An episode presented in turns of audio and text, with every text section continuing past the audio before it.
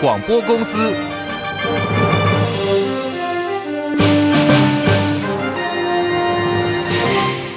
大家好，欢迎收听中广新闻，我是黄丽凤。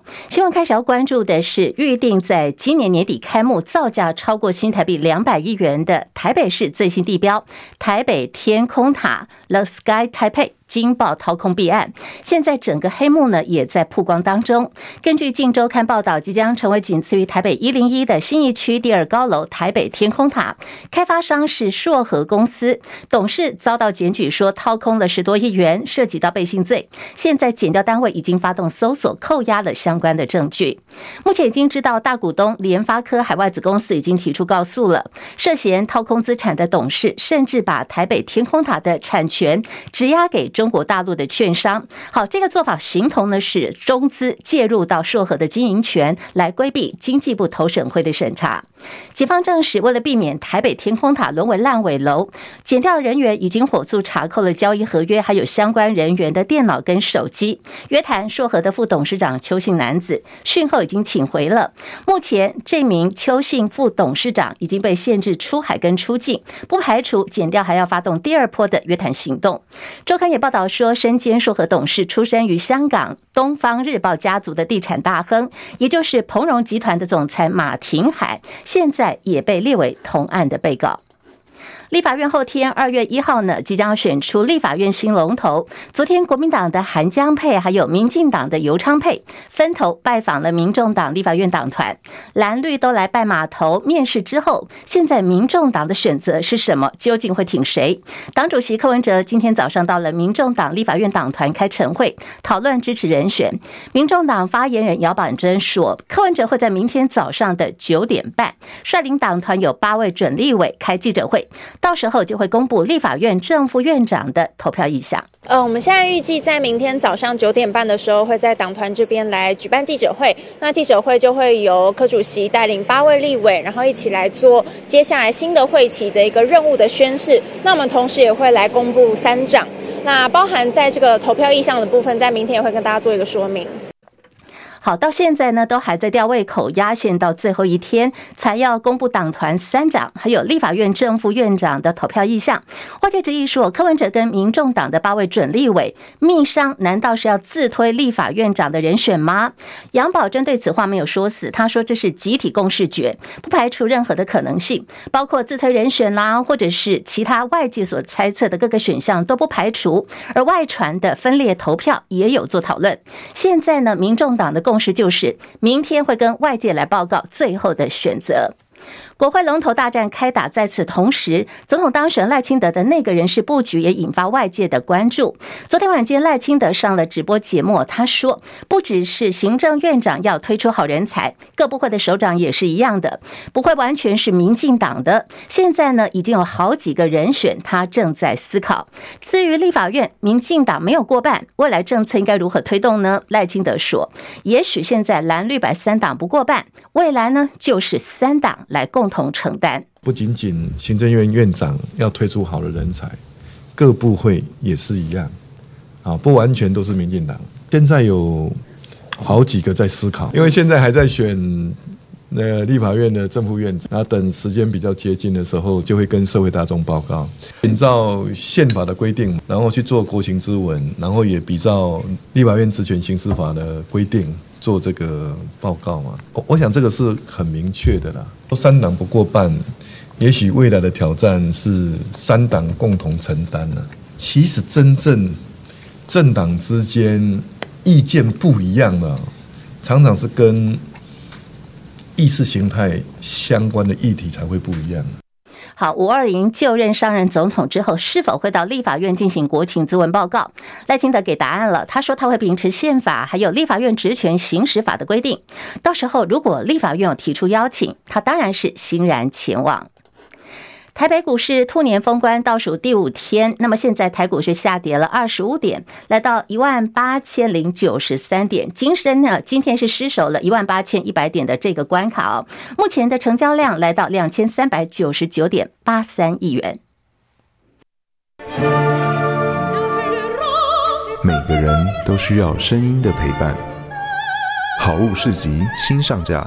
山境莫扎特原木蓝牙音箱收音机，胡桃木音箱原木手感金属质感，复刻工艺经典制作，低频优化设计 FM 调频，蓝牙四点一无线播放音乐，好物市集经典贩售，山境莫扎特原木蓝牙音箱收音机两千五百元，零二二三六二一九六八。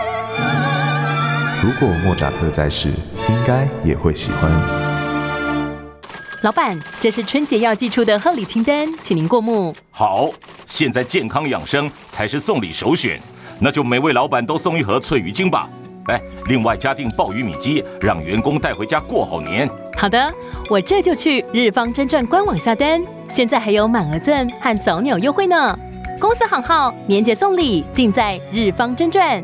零六三八四二二七七，零六三八四二二七七。中广新闻网，News Radio。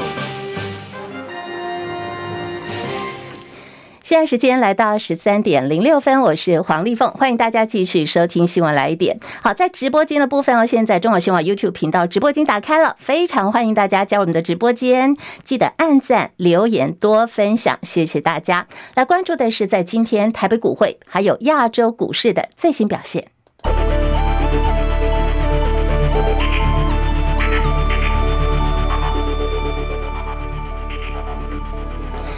新台币的表现方面，午盘是暂时收在三十一点一六二兑换一美元，升值了七点二分。台北股市呢，今天是走跌的哦，下跌了二十四点，来到一万八千零九十四点，目前跌幅百分之零点一八，成交量两千四百二十一点一一亿元。柜台指数涨零点八四点，两百三十六点九四点，涨幅百分之零点三六。日本股市涨八十六点，三万六千一百一十三点，目前涨幅百分之零点二四。韩国股市平盘。震荡两千五百零一点，在港股跟陆股跟印度股市方面，通通走跌。好，先来看港股方面，有下跌了三百三十七点，一万五千七百三十九点，跌幅百分之二点零九。大陆股市，上海综合指数下跌二十一点，两千八百六十二点，跌幅百分之零点七二。深证成指下跌九十三点，来到八千四百八十八点，跌幅呢有百分之一点零九。印度股市小跌四十五点，七万一千八百九十六点，跌幅百分之。零点零六，在国际汇价方面，欧元兑换美元一点零八二三，美元兑换日元一百四十七点三六，一美元兑换七点一七七六人民币。黄金价格最新报价每盎司两千零三十一美元。以上是最新的财经资讯。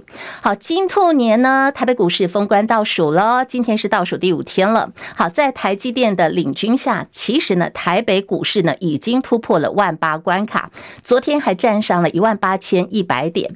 在今天呢是微幅下跌哦，现在失守一万八千一百点，目前呢是来到一万八千零八十点了。那么以往呢，农历年前前后台北股市涨多跌少，历史经验可以看得到是台股封关前五个交易日，还有封关日上涨的机会有七成左右。所以现在呢，很多这个股民啊在期待热度可以延续到龙年开盘。另外，在瑞银也有分析师喊出台股大盘啊最高可以挑战两万点大关。被认为说，今年台北股市渴望先蹲后跳，后市相当看好。那么兔年的封关日也提供给大家做参考，是在二月五号、二月六号跟二月七号这两天哦，只能够办理交割作业了。所以这个农历春节假期从二月八号小年夜开始，一路放放放放到大年初五，到二月十四号都还是放假的。台北股市呢会在龙年第一个交易日，时间是在二月十五号。那么这个礼拜呢，市场聚焦的重点就是企业。财报法说，像是这个中华电脑、旺宏啊、联电、联发科、友达、世界先进等等，都会陆陆续续举办法说会。在美股方面，像是超微还有苹果，也会在台湾时间哦，分别是在明天跟礼拜五要公布财报了。另外还有一个最重要一个焦点，就是美国联准会会在台湾时间礼拜四凌晨三点发布最新的利率决定。这些呢，都是市场关注的焦点了。星光金控增资案哦，风波不断哦。现在大股东吴东进呃也成为这个呃被很多股东哦，还有这个董事会大家指责的目标。因为吴东进再度发声说，现在应该赶快增资，还说姓吴的还有星光集团都要一起增才行，强调齐心协力拿出几百亿啊，这是不成问题的，几百个亿哦，没有问题。不过昨天晚间星光金控发声明，就点名吴东进说，你必须要谨言慎行，要自律自重，希望说他不要再透过媒体啊，或者是幕僚去放话干政了。也是跟星光金的这个人事布局有关，这是星光长公主大公主第三代的吴欣颖代表民众党参选副总统失利，那么立委任期呢，元月三十一号就要届满了，二月一号开始。吴欣盈的下一步要去哪里上班呢？最新消息说，他要回国星光人寿的慈善基金会接任董事长。后续这个吴欣盈的聚焦可能会放在呃财经圈啦，或者就是来做公益等等哦。那么现在包括了这个呃董。基金会的部分传出消息说，已经在帮吴姓安排他的行程还有活动了。那么主要是聚焦在财政永续啊、绿色能源跟数位医疗等等。未来在这个公益方面呢，也会聚焦在长期照护、长照方面的议题。美国商会在今天发布了商业景气调查，百分之三十五的公司对于台海局势表达了这个地缘政治的变化会有所应变。美国商会也呼吁台湾必须加速给美国进行台美二十一世纪贸易倡议的后续谈判，加速签署作业。张佳琪报道。台湾美国商会发布二零二四年商业景气调查报告，百分之九十二的会员计划今年维持或增加在台投资。不少会员表达对台湾现行监管环境感到不满，有百分之四十三的受访者认为台湾法规没有充分更新，因应不断变化的社会和经济需求。百分之七十二的商会会员认为台湾跟美国达成双边贸易协定对他们的业务非常重要，希望台美二十一世纪贸易倡议能加速。速谈判与签署。理事长 Dan Silver 表示，台湾大选已经结束，美国也即将进行选举，希望双方赶快进行第二阶段谈判。Therefore, there is a sense that urgency is needed now to close and uh, the second part of the 21st Century Trade Initiative. We would see that as an important priority for both the United States and Taiwan, and hope that the negotiators can get together again soon to work toward that end. 调查指出，多数会员没有受到去年台海局势的影响，但有百分之三十五的公司认为，随着地缘政治环境的变化，调整营运计划。对于新政府上任后台湾的优先政策，美国商会调查，百分之五十二将两岸政策列为最需要关注的政策选项，并且还有人才培育、能源、人口老化及国安问题。中广记者张佳琪台北报道。南韩联合参谋本部说，北韩今天早上又发射飞弹了，时间是在今天早上大概是七点多到八点之间，往黄海的方向发射了多枚的巡弋飞弹。而北韩官方媒体也说，北韩这次发射飞弹，最高领袖金正是亲自试导的。北韩在今年以来可以说是动作频频，现在都还在元月份哦，已经是第八次进行武力挑衅了。先前他已经发射过好几枚的巡弋飞弹，那没想到呢，今天又。又开始发射了多枚的巡弋飞弹。又是波波音公司出包，这是美国联合航空有一架波音七三七八百型客机，二十八号载着一百六十六名的乘客，当时飞机上还有七名的机组呃机组人员，要从美国的内华达州拉斯维加斯起飞，要飞到的是维吉尼亚州华盛顿的杜勒斯国际机场。没想到这个七三七八百型客机啊，飞呀飞，飞到一半的时候，哇，这个驾驶舱玻璃窗途中自己就破裂了。好，没办法。啊，真的是情况很紧急哦。后来这架飞机是紧急转降到科罗拉多州的丹佛市。位在南沙群岛的太平岛是我国的领土，海巡署在太平岛上进行码头整修工程。那么现在呢，已经完工了，未来可以停靠四千吨级的巡防艇。现在各方在关注的是说，有没有可能蔡英文总统会在卸任前夕到了太平岛去主持这个码头的开工完工典礼。关注蔡英文总统会不会跟这个陈水扁还有马英九他的两个前任总统一样，在任内最后阶段呢登上太平岛。前总统陈水扁曾经在二零零八年登上太平岛，主持的是机场启用仪式。当时陈水扁还利用这个机会提出了南沙倡议。至于前总统马英九呢，也在卸任前的最后阶段，他登上了太平岛，发表南海和平倡议。所以对于说蔡英文有没有可能做出同样的选择？国民党立委陈以信说，如果蔡英文总统任内没有登上太平岛，就中断了扁马时期以来的惯例了。蔡英文如果不登太平岛，对于主权宣示不利。不过，民进党方面就有不同的看法。这是民进党立委何志伟说，现在国际情势复杂，如果蔡英文登岛，只会乱上加乱。现在总统府方面有最新回应说，一旦有这个行程安排，一定会发布通知的。那么，蔡英文总统是否会登太平岛，关系着主权的象征，还有国际局势。所以，现在总统府方面也在做最谨谨慎、最审慎的评估。国民党立法院党团总召之争已经底定了，资深立委七连霸立委赖士葆主动退让，形同保送了花莲王立委傅昆奇当选国民党团的总召。傅昆奇还没有正式上任哦，他昨天就先放话说，今天国民党立法院党团正式成军以后，大戏就要上场了，还呛这个民进党团的资深总召柯建铭，柯总召卖造修都未丢，所有过去八年的腐败。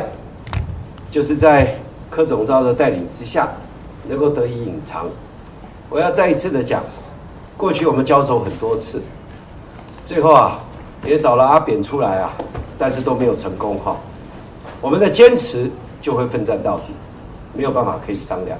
所有这些黑机关，亦或是挂着政治的招牌，但是作为打击政敌以及掩盖执政党腐败的这些机关，我们都会全面的彻查。对人事的同意权，我们严格的审视，再一次的表达，政府非但是小事啊，我们真正的核爆还没有发生呢、我要奉劝呐、柯总召，过去每次跟我对战呢，都甘拜下风，在舒适圈待久了哈，大概不了解什么叫正常的国会啊。我们在明天正式啊，立法院党团正式成军以后，马上大戏就要上场了。我希望柯总召卖照哈。好，这是傅昆萁呛虾呛得很凶很大声哦。那么，民进党团总召柯建明怎么说呢？来听柯建明的回应。大话不要讲太多啊，慢慢看，因为后面一关一关来，我的思路绝对比傅昆萁完整了。傅昆萁不要抱负平和，好不好？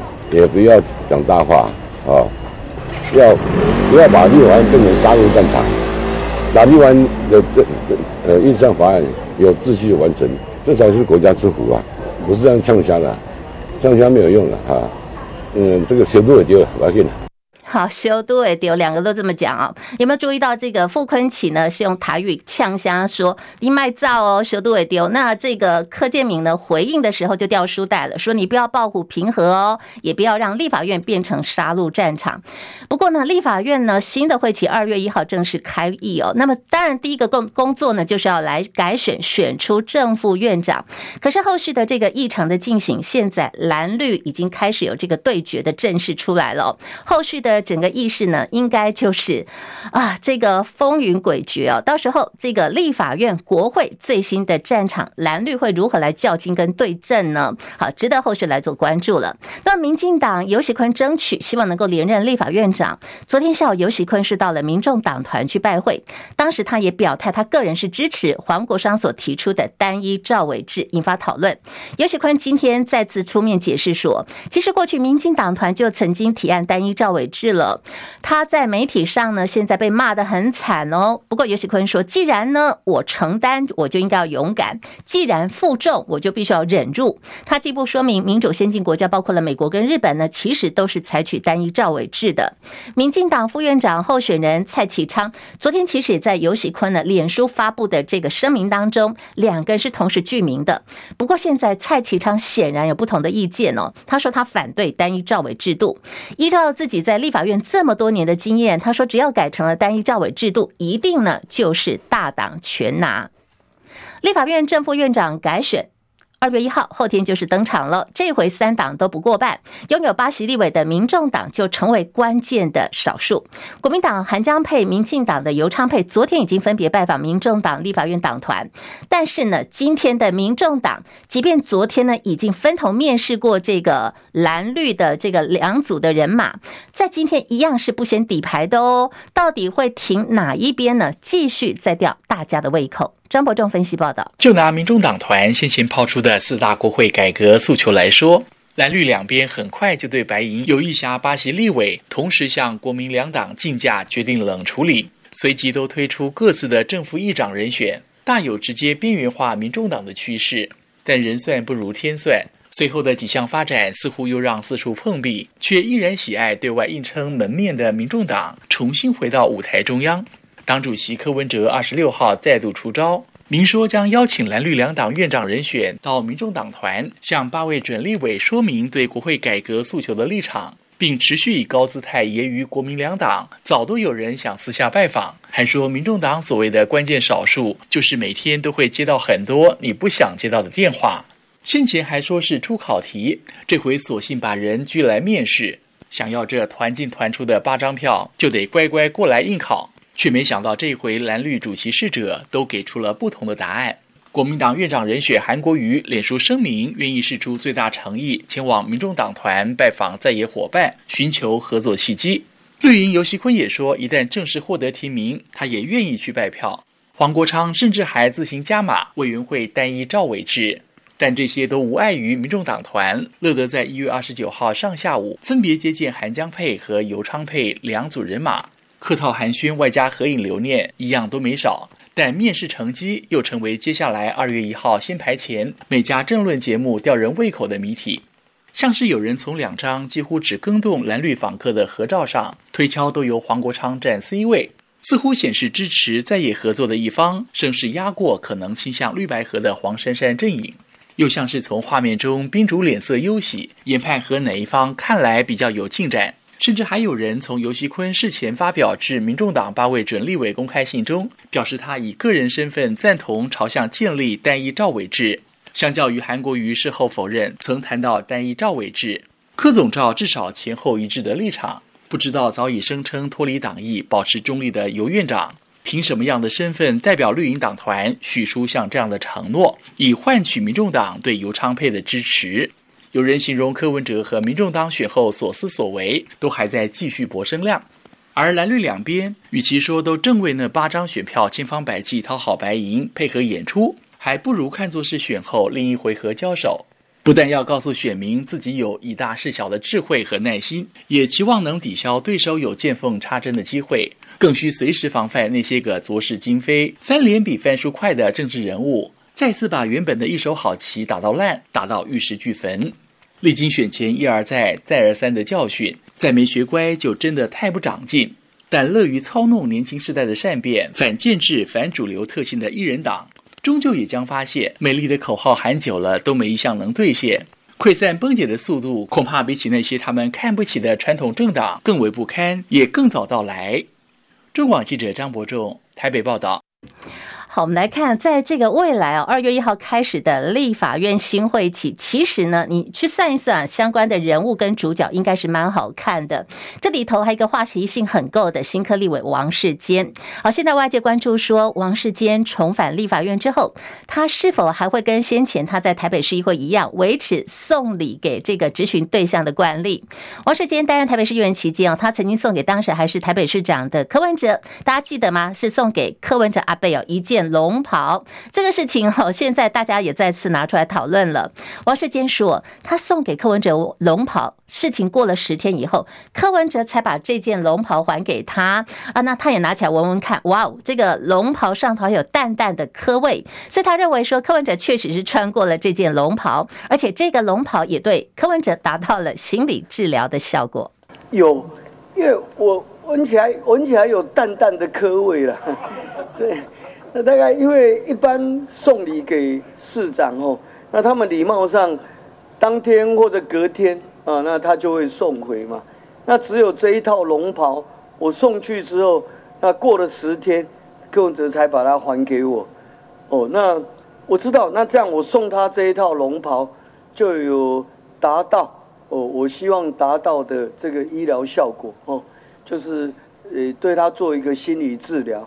我想他可能在他的市长室里面有个小阁楼嘛，哦，或者带回他家里，可能他晚上都是有穿着，那有达到心理治疗的效果，这就很好了。好，大家可以脑补一下柯文哲穿龙袍的这个画面哦。那么王世坚所带起来的话题，除了提到了柯文哲，另外呢，又有人联想到韩国瑜。好，因为国民党不分区立委当选，韩国瑜挑战立法院龙头大位。现在外界质疑说，那韩国瑜就任以后，会不会跟他过去哦在北农当总经理一样啊？经常是到中午啊才起来，人才出现哦。韩国本人其实对这个相关的议题一直都没有正面回应，倒是这个王世坚呢、他帮忙。澄清说，韩国是因为过去在北农当总经理的时候，他工作时间就是大概是凌晨一点左右开始，一路你必须要工作，很有精神，一路维持到早上大概七点八点多，好不容易下班喽。韩国瑜他不会立刻走人，他会继续留在这边看这个北农的员工，大家一起吃早餐哦，联络感情，了解一下大家工作上有碰到什么样的问题，所以他经常是八九点才回头去睡觉，那当然就睡得比较晚起来。王世坚表示，外界的羞辱性言语大可不必。另外呢，王世坚也提到说，之前呢，他有送韩国瑜手表，是因为韩国瑜的女儿韩冰家教很好。他去露营的时候，韩冰知道以后，特别哦，在这个现场留着等他，说他跟他的爸爸在议会交战，所以呢，希望可以跟王世坚吃一下。但王世坚就对韩冰留下了非常好的印象了。交通部昨天晚间发布新闻稿说，行政院核定台中捷运蓝线综合评估，还有台铁海线铁路双轨可行性评估。台中市长卢秀燕非常的开心，他说他要感谢广大的台中市民，在这次的立委总统大选当中展现了强烈的民意，促成了台中捷运蓝线，所以呢，这是市民的胜利。台湾才刚结束激烈的总统跟立委选举，今年年底在美国又有美国总统大选要登场了。可是近年来呢，一次又一次的选举，无不造成社会难以愈合的极大撕裂。或许我们要开始想一下，大家都觉得民主是比较好的制度，可是选举又造成社会的四分五裂，那么，到底民主是出了什么问题呢？叶博弈分析报道，在苏联解体之后，美国知名学者法兰西斯·福山写了他那本堪称预言式的巨著《历史的终结与最后一人》。福山在这本书中大胆预测，西方的自由民主制度将是人类体制的终点，是人类政府的最终形式。这句话目前看来虽然没有大错，然而我们却发现，民主选举在进入二十一世纪之后，国民之间彼此针锋相对的情况日益严重，甚至竟然将对方视为寇仇。即使在选举过后，这样的情绪也很难消减。这是怎么一回事呢？或许主要就是因为现在的民主制度太强调成王败寇，而缺乏对于其他不同意见的包容之心。毫不夸张地说，每一次选举就像是一次内战一样。有人说，就是因为有了选举，政权交替才不会搞得生灵涂炭、血影刀光。但是为什么现在的所谓民主，或者更限缩一点，也就是选举，竟然会把同一国的国民彼此视为敌人呢？关键应该在于，对于政党来说，每一次的选举就是一次你死我活的战争。既是如此，就必须要把支持者的情绪燃到最高，欲除对方阵营而后快。而为了胜选，为了打赢对方，我们必须不择手段。这就是负面选举始终难以根绝的原因。好，这是叶博弈的分析报道，有没有很有道理呢？宣布隐退转型艺人的日本人气女星三上优雅，最近来到台湾跟粉丝见面了。不料她在 IG 发文感谢台湾粉丝的同时，因为她也呃贴了一个图案是中华民国的国旗，结果就激怒了大陆网友，小粉红们心碎喽，就在这个留言区洗版狂骂说台湾是中国的，懂吗？还扬言要抵制这个三上优雅的作品。不过台湾。网友呢也在留言区回呛说：“笑死一堆小粉红，心碎。”好，世界已经进入大入共时代，要入就入他可风华绝代。那么现在，三上优雅也把这个文章。